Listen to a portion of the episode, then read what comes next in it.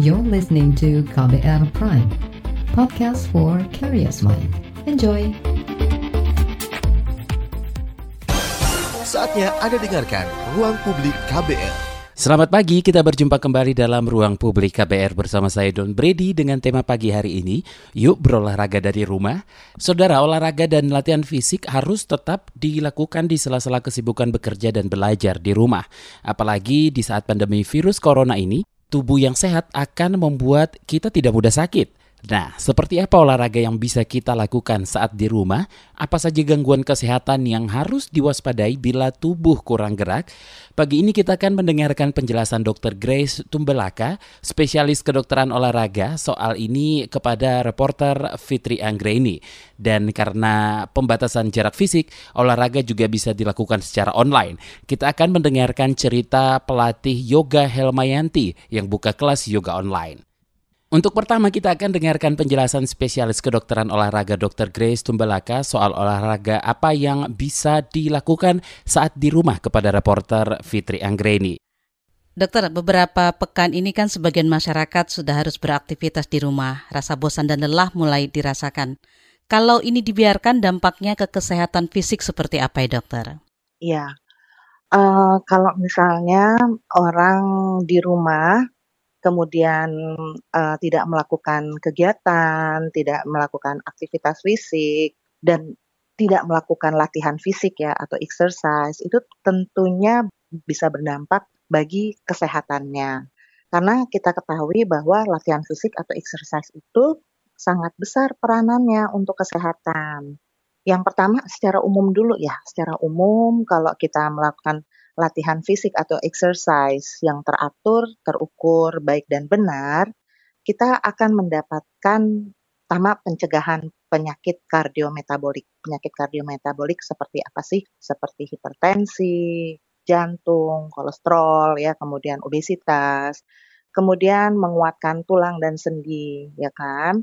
Kemudian um, meningkatkan kebugaran, kemudian bahkan untuk orang-orang yang sudah mempunyai masalah kardiometabolik seperti obesitas, seperti jantung, seperti uh, diabetes, terapinya salah satunya disarankan adalah dengan olahraga atau latihan fisik ya atau exercise. Nah, kalau dikaitkan dengan uh, pandemi ini ternyata kalau kita melakukan olahraga atau latihan fisik yang tepat itu bisa meningkatkan imunitas tubuh Selain itu, kan juga kita mendengar banyak bahwa dalam menghadapi coronavirus ini kita tidak boleh stres, ya kan? Kita harus selalu dalam uh, apa? Tidak boleh jatuh dalam depresi, kemudian menyikapinya dengan bijak dan tidak stres. Nah, dengan olahraga ternyata kan juga bisa meningkatkan hormon endorfin, yaitu hormon yang bisa meningkatkan uh, rasa bahagia di dalam seseorang yang melakukannya. Seperti itu, Mbak olahraga yang tepat itu yang tepat itu seperti apa dokter? Sebetulnya untuk rekomendasi uh, latihan fisik yang tepat ini uh, sudah dibuat oleh Perhimpunan Dokter Spesialis Kedokteran Olahraga yang mengacu juga pada rekomendasi dari Exercise is Medicine, sebuah kegiatan ya atau inisiasi kegiatan masyarakat gerak yang sehat dari American College of Sports Medicine. Yang pertama tentunya orang tetap harus berolahraga, ya kan?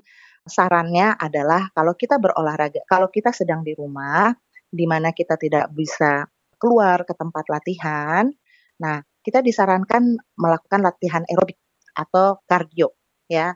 Jalan atau jogging di outdoor pun boleh ya, asal tidak berkerum, berkerumun. Yang paling mudah jalan sekitar rumah atau jalan di dalam rumah. Sarannya adalah 10 sampai 15 menit dilakukan dua kali dalam sehari. Jadi total itu antara 20 sampai 30 menit ya. Kalau bagi orang yang memang sudah terbiasa, boleh tetap melakukan jogging outdoor tapi tidak berkumpul ya, tidak ber, berame-rame 30 sampai 60 menit it's okay. Tapi yang penting syaratnya intensitasnya harus sedang. Intensitas sedang itu apa? Intensitas antara 64 sampai 76 persen heart rate maksimalnya dia. Atau yang disebut dengan tes bicara. Tes bicara itu kalau misalnya sedang adalah ketika sedang melakukan latihan fisik atau exercise tersebut masih dapat berbicara cukup lancar, tapi kalau bernyanyi apa namanya terbata-bata ya atau ngos-ngosan, terengah-engah. Tapi kalau misalnya bicara saja sudah terengah-engah, itu artinya sudah kelebihan. Jadi seperti itu, Mbak. Tapi juga jangan lupa lakukan latihan penguatan tubuh. Latihan penguatan tubuh, ya seperti uh, kalau tidak mempunyai alat, bisa latihan yang mudah, yaitu uh, kalau bisa squat squat. Tapi kalau misalnya tidak terbiasa dengan squat, lakukan sit and stand. Jadi ambil kursi yang firm, yang tidak bergeser-geser, berdiri duduk, berdiri duduk, gitu. Lalu bisa juga melakukan uh, untuk upper body-nya uh, semacam push up. Kalau bagi yang belum terbiasa, kalau misalnya orang biasa push up-nya tangannya di lantai, ini bisa di tembok seperti itu. Dan latihan penguatan perut tentunya, misalnya flat plank. Kemudian latihan peregangan. Nah, ingat-ingat untuk uh, terkait peregangan ini bisa dilakukan setiap hari bahkan setiap saat. Nah, tambahannya kalau misalnya ah mau males ah uh, jalan atau jogging gitu, eh melalui YouTube aerobik ya, mengikuti aerobik yang temponya nggak usah terlalu cepat ya. Atau berdansa pun temponya tidak usah terlalu cepat. Atau juga kalau ada sepeda statis juga boleh seperti itu. Jadi yang disarankan seperti itu mbak. Tapi dokter ada juga kan orang-orang yang kalau berolahraga itu uh, tidak ingin sendiri dan selalu bersama-sama kalau misalnya di rumah uh, melakukannya boleh beserta keluarga ya beserta keluarga yang memang tinggal di rumah tapi tetap saja kita ikuti aturan lah bahwa jaraknya juga tidak usah berdekatan, ya kan minimal satu meter. Kemudian kalau misalnya jalan di rumah uh, membosankan, bisa menyetel YouTube ya. Sekarang YouTube kan bisa diakses di mana-mana. Pakai handphone pun juga bisa. Itu uh, mencari olahraga olahraga-olahraga yang yang menyenangkan lah. Misalnya uh, tadi saya sudah sebutkan ikut dance ya atau senam aerobik, tapi yang yang kegiatannya tidak usah terlalu cepat. Nah, kalau misalnya terlalu cepat nanti kan intensitasnya atau nadinya meningkatnya juga tinggi seperti itu. Jadi kemudian kalau misalnya bosan di dalam rumah, di luar juga boleh. Berkumpul itu kan bukan berarti tidak boleh ada teman sama sekali. Tetap jaga jarak. Jadi misalnya uh, ajak keluarga atau ajak teman ya, dua orang lah, tiga orang gitu, biar biar seru. Tapi nggak usah berdekatan. Yang penting kan kalau uh, apa namanya terkesan ada teman, it's okay. Seperti itu, Mbak. Tapi dengan syarat nih, bagi orang-orang yang di rumah yang tidak punya gejala. Kalau yang punya gejala, gejala tentunya tidak diperkenankan. Dengan kondisi sekarang yang bekerja dan belajar di rumah, seperti apa dokter melihat sebenarnya pembagian waktu untuk beraktivitas fisik ataupun olahraga ini, dokter? Oke, baiklah. Jadi memang uh, kerja atau belajar di rumah itu ada pro dan konnya ya, ada kelebihan dan kekurangannya. Saya kira kalau misalnya uh, kerja di rumah, justru kita bisa mengatur waktu lebih leluasa daripada kalau kita di kantor tentunya. Ya kalau misalnya uh, kalau misalnya di rumah di indoor kan bisa dilakukan sepanjang hari. Yang penting waktu tidur malam tidak dilakukan. Syaratnya adalah dua jam sesudah makan besar. Supaya apa? Supaya perutnya tidak terjadi uh, eh, GI upset ya namanya uh, ketidaknyamanan mual jadi mual atau muntah kalau misalnya kita lakukan berdekatan dengan jam makan besar gitu. Jadi kalau menurut saya uh, di rumah itu kita lebih bisa mengatur waktunya karena kita we have the whole day gitu ya kan we have the whole day kalau misalnya um, ada meeting online ya cari waktu di tengah kalau misalnya tidak meeting online harus diusahakan menyiapkan waktu. Karena waktunya tidak lama kok 15 menit, tapi dilakukan dua kali. Kalau misalnya mau dilakukan terus 30 menit sehari juga nggak masalah gitu. Jadi uh, perlu saya jelaskan lagi yang ada waktunya 15 menit atau 10 menit dua kali sehari itu yang bersifat kardio. Jadi misalnya sepeda statis, kalau dalam rumah ya, sepeda statis, naik turun tangga di sekitar rumah, kemudian uh, apa namanya uh, jalan sekitar rumah. Atau kalau yang bisa skipping boleh skipping. Yang terbiasa ya yang tidak ada masalah tulang punggung dan lutut silahkan skipping. Itu itu berlaku yang aturan dua kali sehari 10 sampai 15 menit. Tapi kalau yang namanya plank, kemudian namanya sit and stand atau squat atau wall push up, itu itu kan latihan penguatan. Itu cukup dilakukan 2 sampai 3 kali per minggu. Kemudian uh, apa namanya? setiap aktivitas misalnya plank uh, bisa dimulai dari kalau yang belum pernah sama sekali boleh 10 detik, kemudian tahan ya, kemudian 30 detik, kemudian 60 detik. Itu kalau tidak bisa pertama kali 30 detik nggak apa-apa, coba saja dulu. Kemudian untuk sit and stand bisa dicoba 6 sampai bertahap ya. Kalau yang belum biasa 6 sampai 15 repetisi 2 sampai 3 set. Begitu juga dengan wall push up. Jadi yang ada waktu itu adalah latihan kardio. Tapi sekali lagi saya ingatkan jangan lupa melakukan pergangan sebelum dan sesudah. Bahkan peregangan juga bisa diwaktukan setiap saat di rumah tanpa harus sebelum atau sesudah olahraga. Dan satu lagi yang perlu diingatkan, kalau misalnya kita banyak duduk, baik itu kerja, baik itu nonton, kita harus bergerak atau uh, berdiri atau uh, stretching atau apa pun dua jam. Jadi jangan biarkan kita berlarut-larut dalam satu posisi dua jam duduk misal eh, duduk misalnya selama dua jam. Nanti karena akan dapat berdampak um, masalah sendi dan tulang di kemudian harinya. Seperti itu, Mbak. Stretching, pergangan atau minimal berdiri jalan lima menit atau berdiri ke toilet itu kan sudah memutus siklus kita duduk lama gitu. Ruang Publik KBR akan kembali setelah jeda masih dengan tema Yuk berolahraga di rumah bersama spesialis kedokteran olahraga Dr. Grace Tumbelaka. Masih Anda dengarkan Ruang Publik KBR. Anda masih mendengarkan Ruang Publik KBR, masih akan kita dengarkan perbincangan Dr. Grace Tumbelaka dengan reporter KBR Fitri Anggreni karena beberapa alasan dan kondisi selama kerja di rumah ada orang-orang yang terpaksa duduk di lantai. Kalau seperti itu, seperti apa uh, saran dokter supaya meminimalisir keluhan gangguan kesehatan akibat terlalu lama duduk? Oke, baik Mbak. Yang pertama, kalau saya pesankan, walaupun bekerja di rumah, carilah tempat yang ergonomis. Jadi jangan duduk di lantai. Carilah meja, carilah meja meja makan pun bisa digunakan ya atau meja apa pun ya. Yang penting kalau misalnya kita bekerja dengan laptop ya atau bekerja dengan komputer usahakan um, bahwa rules of 90 degree jadi peraturan 90 derajat di mana sudut panggul 90 derajat sudut lutut 90 derajat artinya kita harus duduk di kursi. Kemudian waktu bekerja sudut siku 90 derajat kemudian mata itu harus melihat laptopnya itu tidak boleh terlalu menunduk karena kan biasanya kalau laptop itu lebih rendah. Nah, supaya tidak uh, menunduk di bawah laptop itu diganjelah buku ya supaya kita, seseorang itu bekerjanya tetap uh, koknya tegak gitu, nggak nggak banyak nunduk. Nah, itu sih saran utama, saran utama.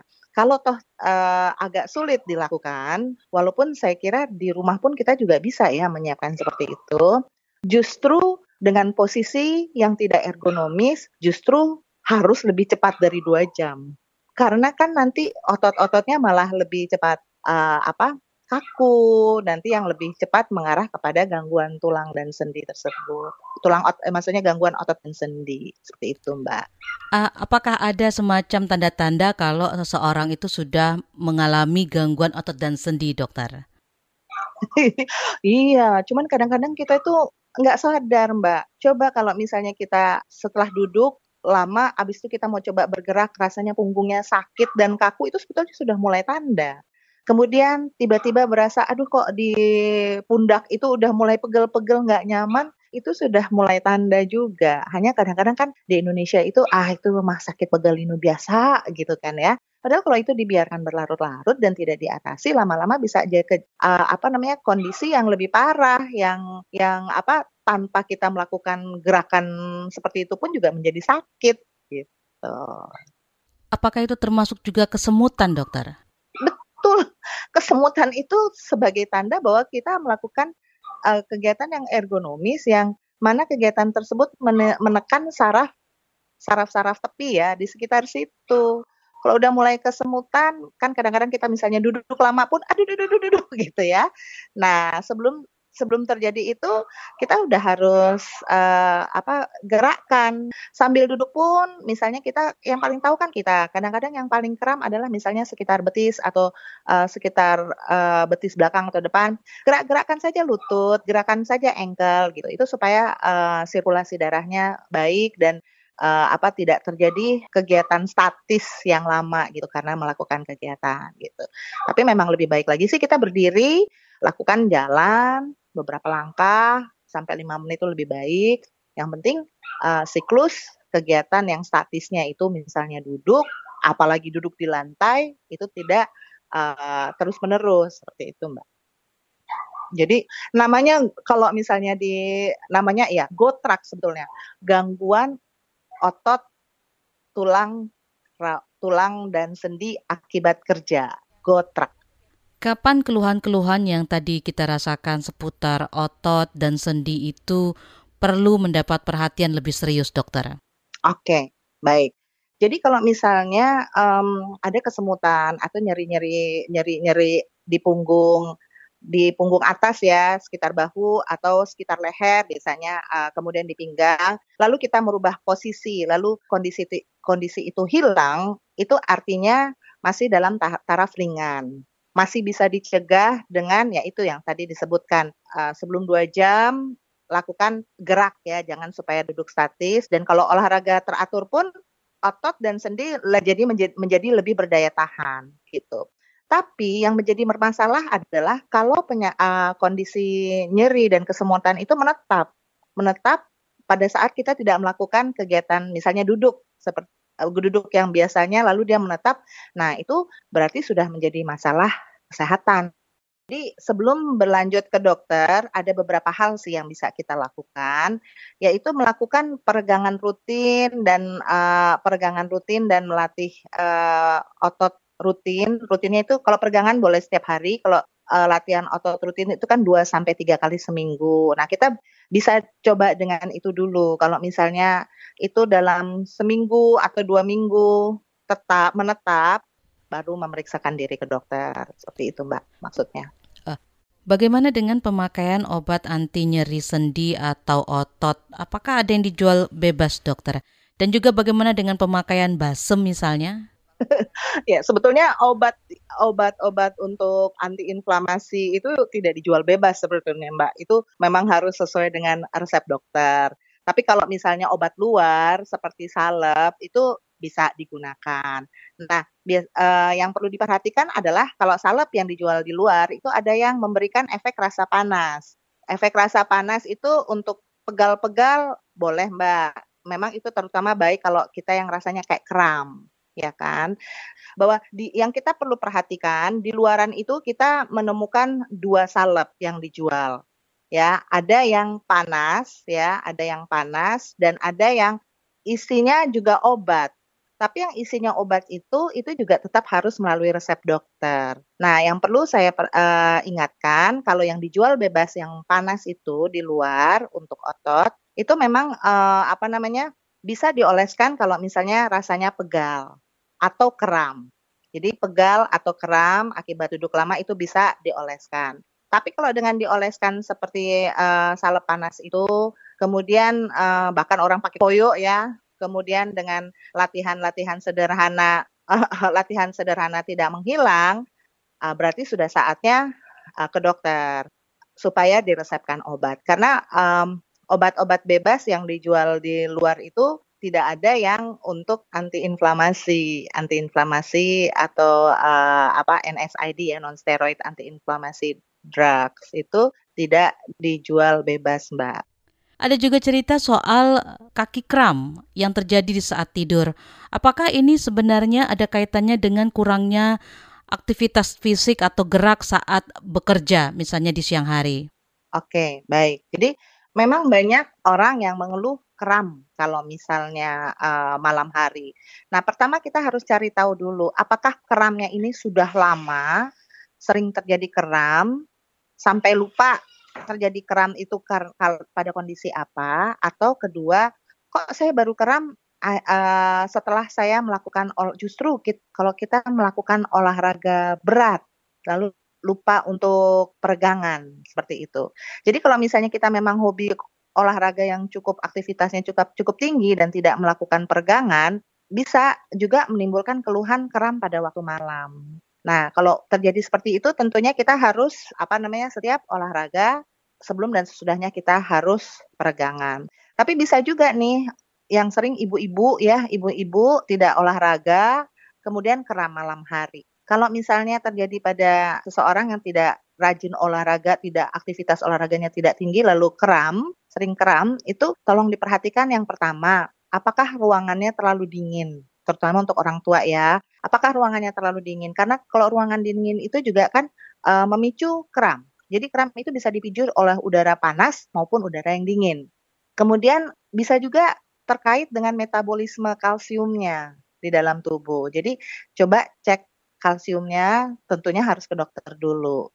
Karena kalau orang uh, kekurangan kalsium dalam darah itu juga bisa baik itu karena kekurangan asupan ataupun karena ada kondisi penyakit tertentu, dia harus konsumsi kalsium. Tapi untuk itu tentunya harus diperiksa dulu. Nah, tetapi secara umum bagi orang yang sering kram pada malam hari, justru disarankan sebelum tidur lakukan peregangan.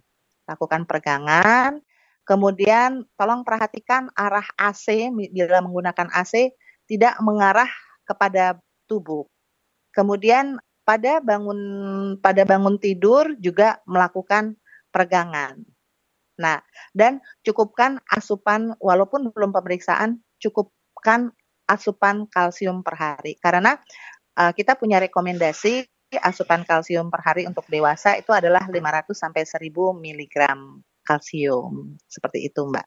Jadi memang uh, sebetulnya dari makanan juga ada, tapi uh, saya kira makanan orang Indonesia tidak cukup ya mendapat asupan kalsium, ada baiknya menambah juga dari uh, dari suplemen dari luar.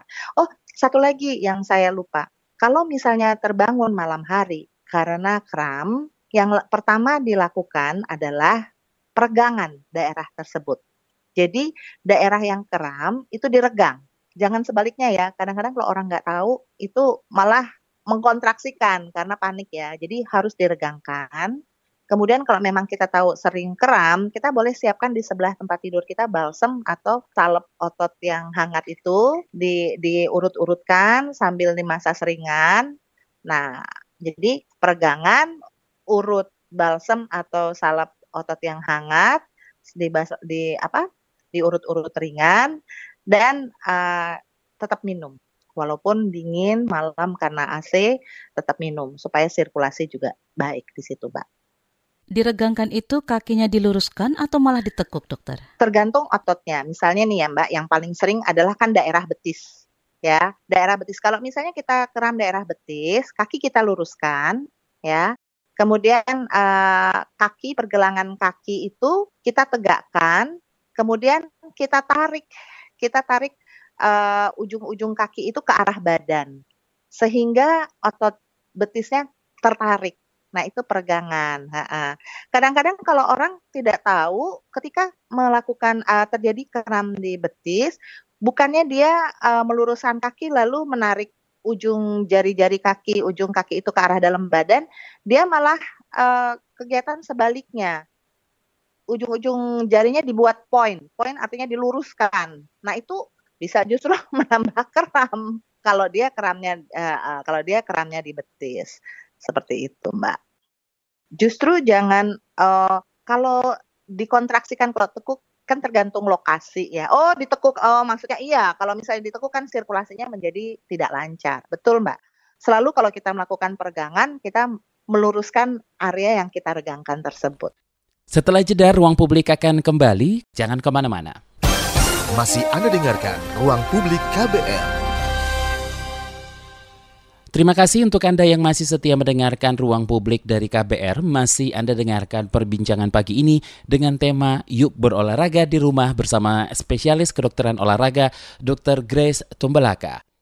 Dengan berbagai keluhan kram, otot tegang, itu kapan kita harus melihatnya sebagai persoalan yang serius, dokter? Atau kapan itu masih bisa dianggap sebagai gangguan kesehatan yang ringan? Tentunya kalau misalnya dia dikategorikan ringan, seperti yang saya sampaikan tadi, ketika kita uh, tidak melakukan kegiatan. Jadi misalnya uh, seseorang itu duduk lama, lalu dia merasa pegal di punggung. Kemudian dia berdiri, dia jalan-jalan sebentar, keluhannya hilang, itu kita bisa kategorikan ringan.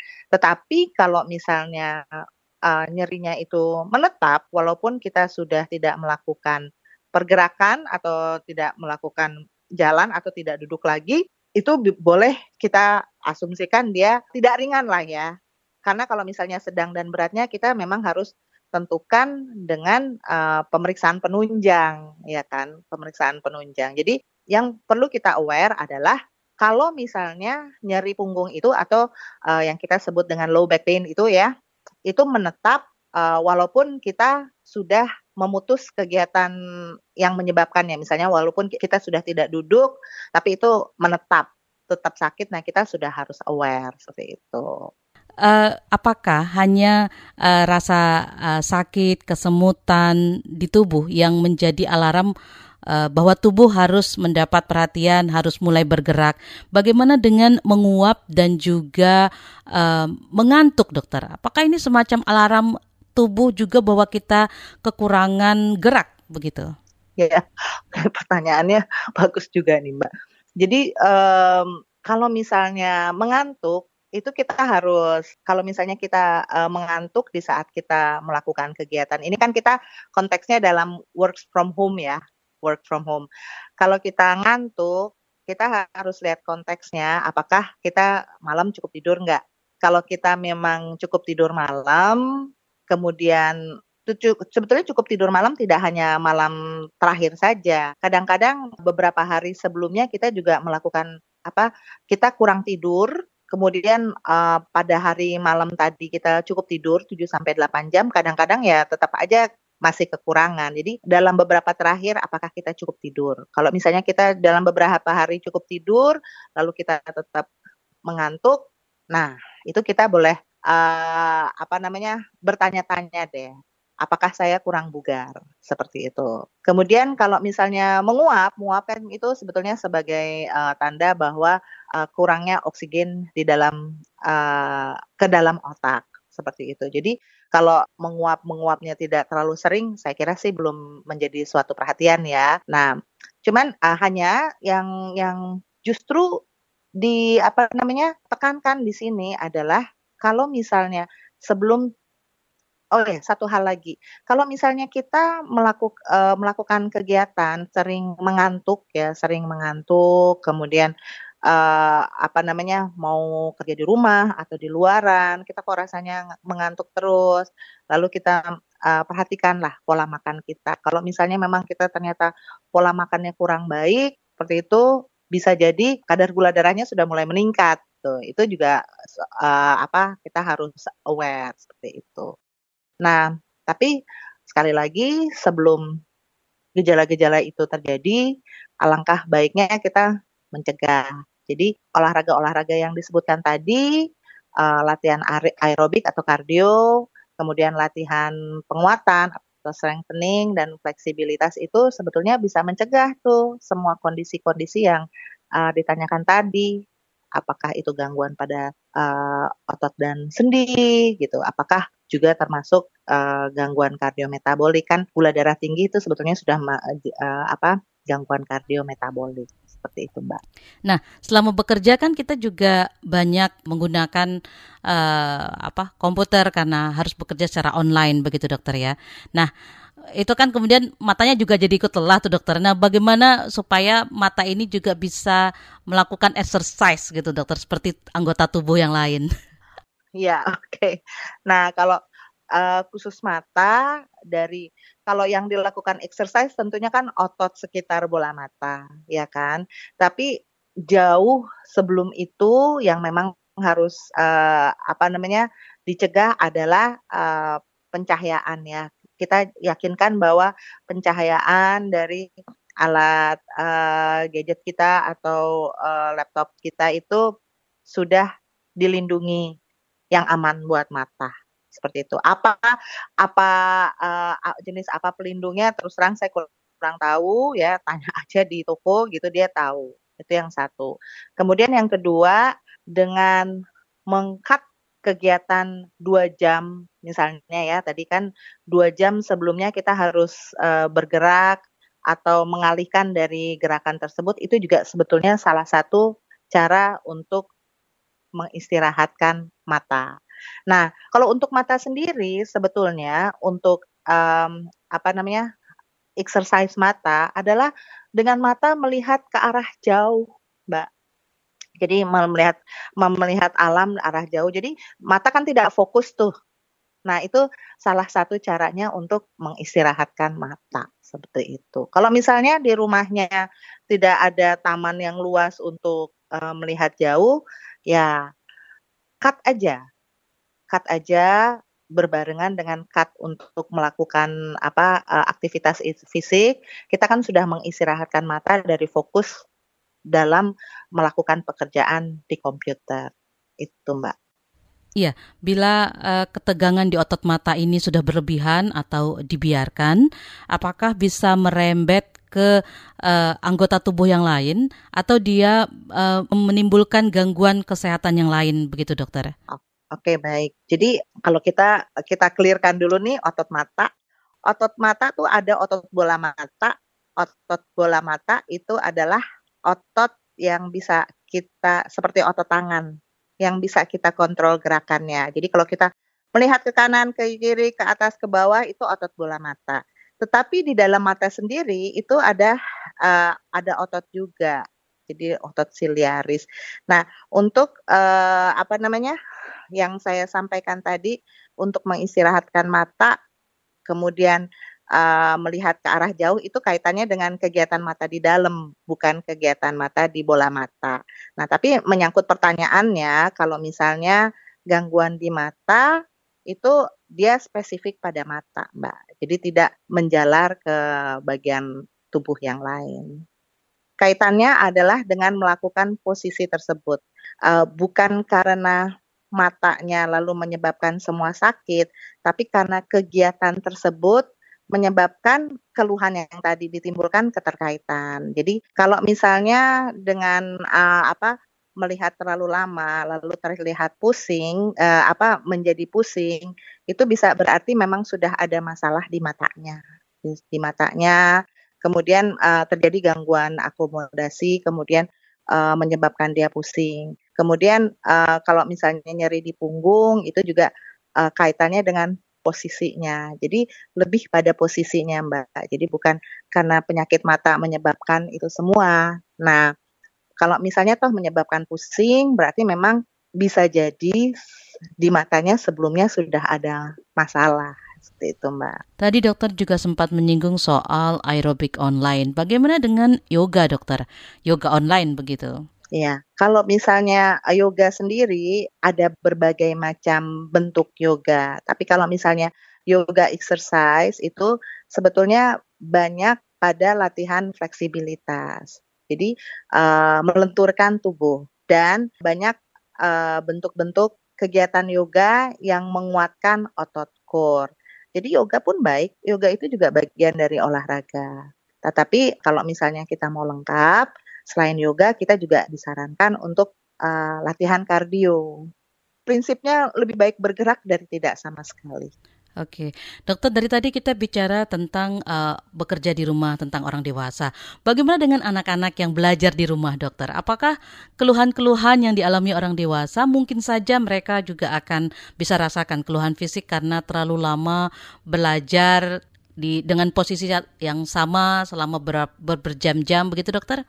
Tentunya anak pun juga bisa merasakan walaupun secara umum anak-anak lebih jarang mengeluhkan itu karena uh, struktur tulang eh, struktur sendi dan ototnya juga berbeda ya dengan orang yang sudah lebih tua.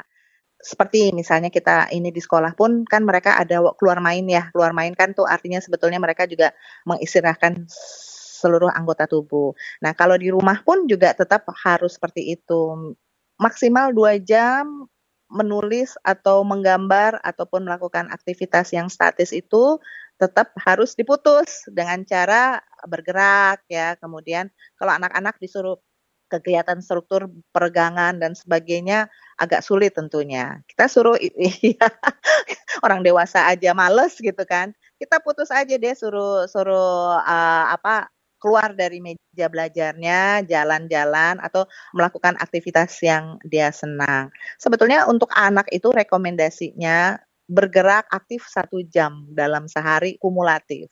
Nah kalau di dalam rumah kan susah. Iya, kalau di dalam rumah susah. Betul ya, terpaksa kita ajak anak, iya, terpaksa kita ajak anak gitu. Kalau misalnya ada yang tidak semua sih, kalau misalnya kadang-kadang kan ada yang punya trampolin di rumah ya suruh aja loncat-loncat. Kalau anak kalau anak-anak lebih tahan skipping sih daripada orang tua ya. Orang tua kan untuk melakukan skipping sudah ada keterbatasan di lutut ya misalnya atau tulang punggung. Sebetulnya rekomendasinya adalah anak anak-anak bergerak. Jadi kalau misalnya pun uh, di rumah uh, susah mendapatkan gerak ya kita perbolehkan anak keluar tapi nggak usah terlalu jauh dari rumah dan tidak usah kumpul-kumpul bersama temannya gitu. Yang penting dia melakukan aktivitas yang dia suka. Bentuknya nggak usah yang terstruktur mbak. Sulit yang dia suka aja gitu iya di saat pandemi ini kan uh, kita didorong untuk terus menjaga imun tubuh ya. Nah, karena itu juga banyak yang uh, meningkatkan imun tubuhnya dengan mengkonsumsi multivitamin. Menurut dokter, uh, kapan sebenarnya kita membutuhkan multivitamin seperti ini dan sampai kapan sebenarnya boleh dikonsumsi terus-menerus? multivitamin. Kalau multivitamin kan itu sebetulnya suplemen ya. Kalau memang uh, kita bisa mendapatkan suplemen itu dari makanan yang kita makan. Tetapi saat ini tidak jamin bahwa makanan yang kita makan itu mempunyai kecukupan suplemen yang dibutuhkan, apalagi makanan-makanan siap saji.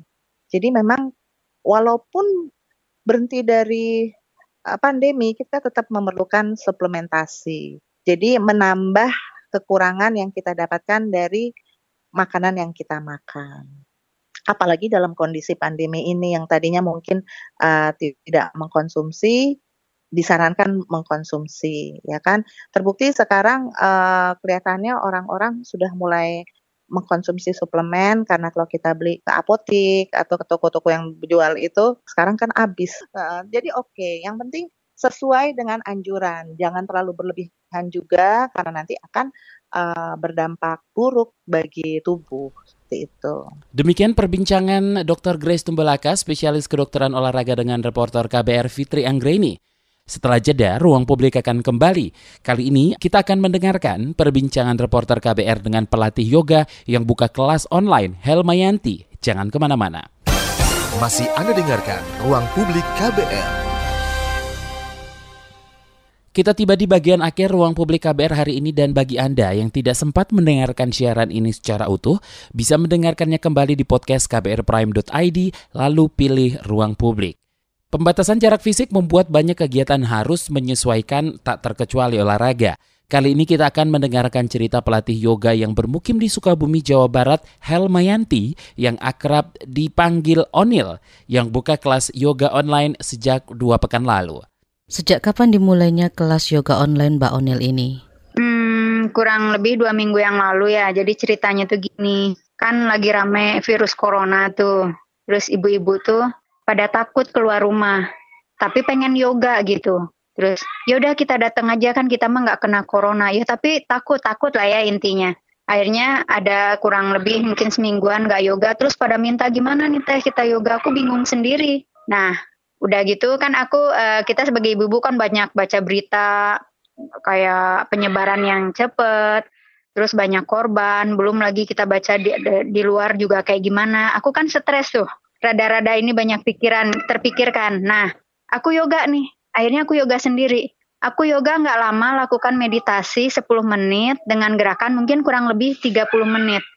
Udah gitu hilang gitu rasa cemas was-was. Nah di situ aku mulai loh Kenapa ya? Mungkin ibu-ibu yang lain juga kayak gitu ya. Mungkin ada stres, cemas dengan aku ngerasa yoga. Padahal aku sebelumnya udah tahu, cuman karena kita kalut nih ya. Nah setelah aku melakukan meditasi dan beberapa gerakan yoga aku merasa baik. Akhirnya aku, oh oke, okay. ada teman juga tuh yang uh, ngasih tahu mungkin kita bisa live di Facebook. Nah mulailah aku di Facebook uh, yang biasa yoga di sini. Aku kasih tahu dan mereka menyambut dengan baik Akhirnya kita coba, kita tes dan ternyata alhamdulillah jalan sampai sekarang. Siapa saja yang bisa ikut kelas uh, yoga online-nya Mbak Onil ini? Bisa sebetulnya, bisa siapa aja karena memang bahkan ini ada teman-teman dari Cirebon, bahkan dari luar negeri juga ada teman-teman yang memang mereka nggak bisa keluar gitu. Pas karena kita kontak-kontakan lewat media sosial, akhirnya ikut, ya bisa, tinggal di add aja grupnya. Jadi kita bisa gabung, cuman akan ada beberapa aplikasi.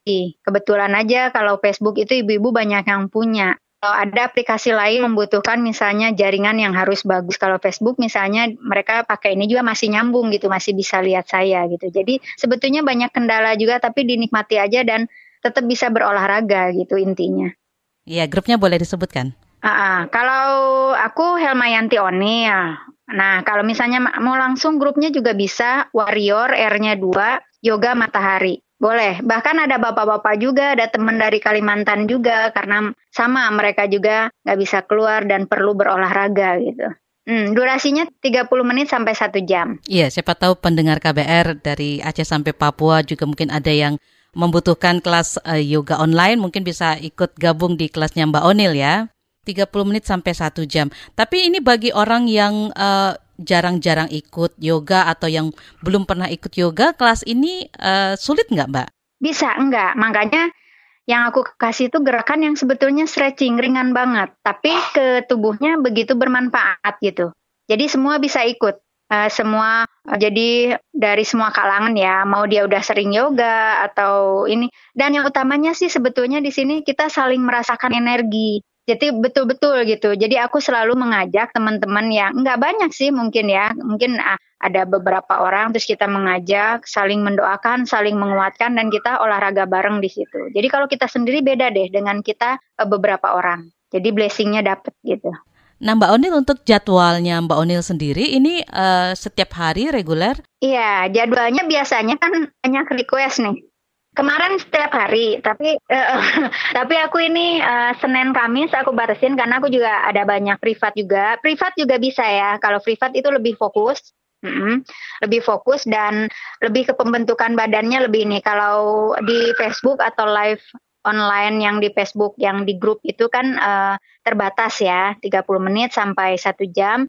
Cuman gerakan-gerakan biasa. Kenapa? Karena kan nggak semua orang bisa melakukan gerakan yang udah advance misalnya. Jadi gerakannya sangat uh, familiar. Nah, kalau misalnya yang privat itu bisa uh, dia udah sampai di mana di yoga, oke, okay, berarti akan lebih gerakannya akan lebih banyak lagi gitu. Jadi bedanya itu. Untuk Senin Kemis biasanya libur. Jadi Minggu, uh, Sabtu, Minggu, Selasa, Rabu, Jumat.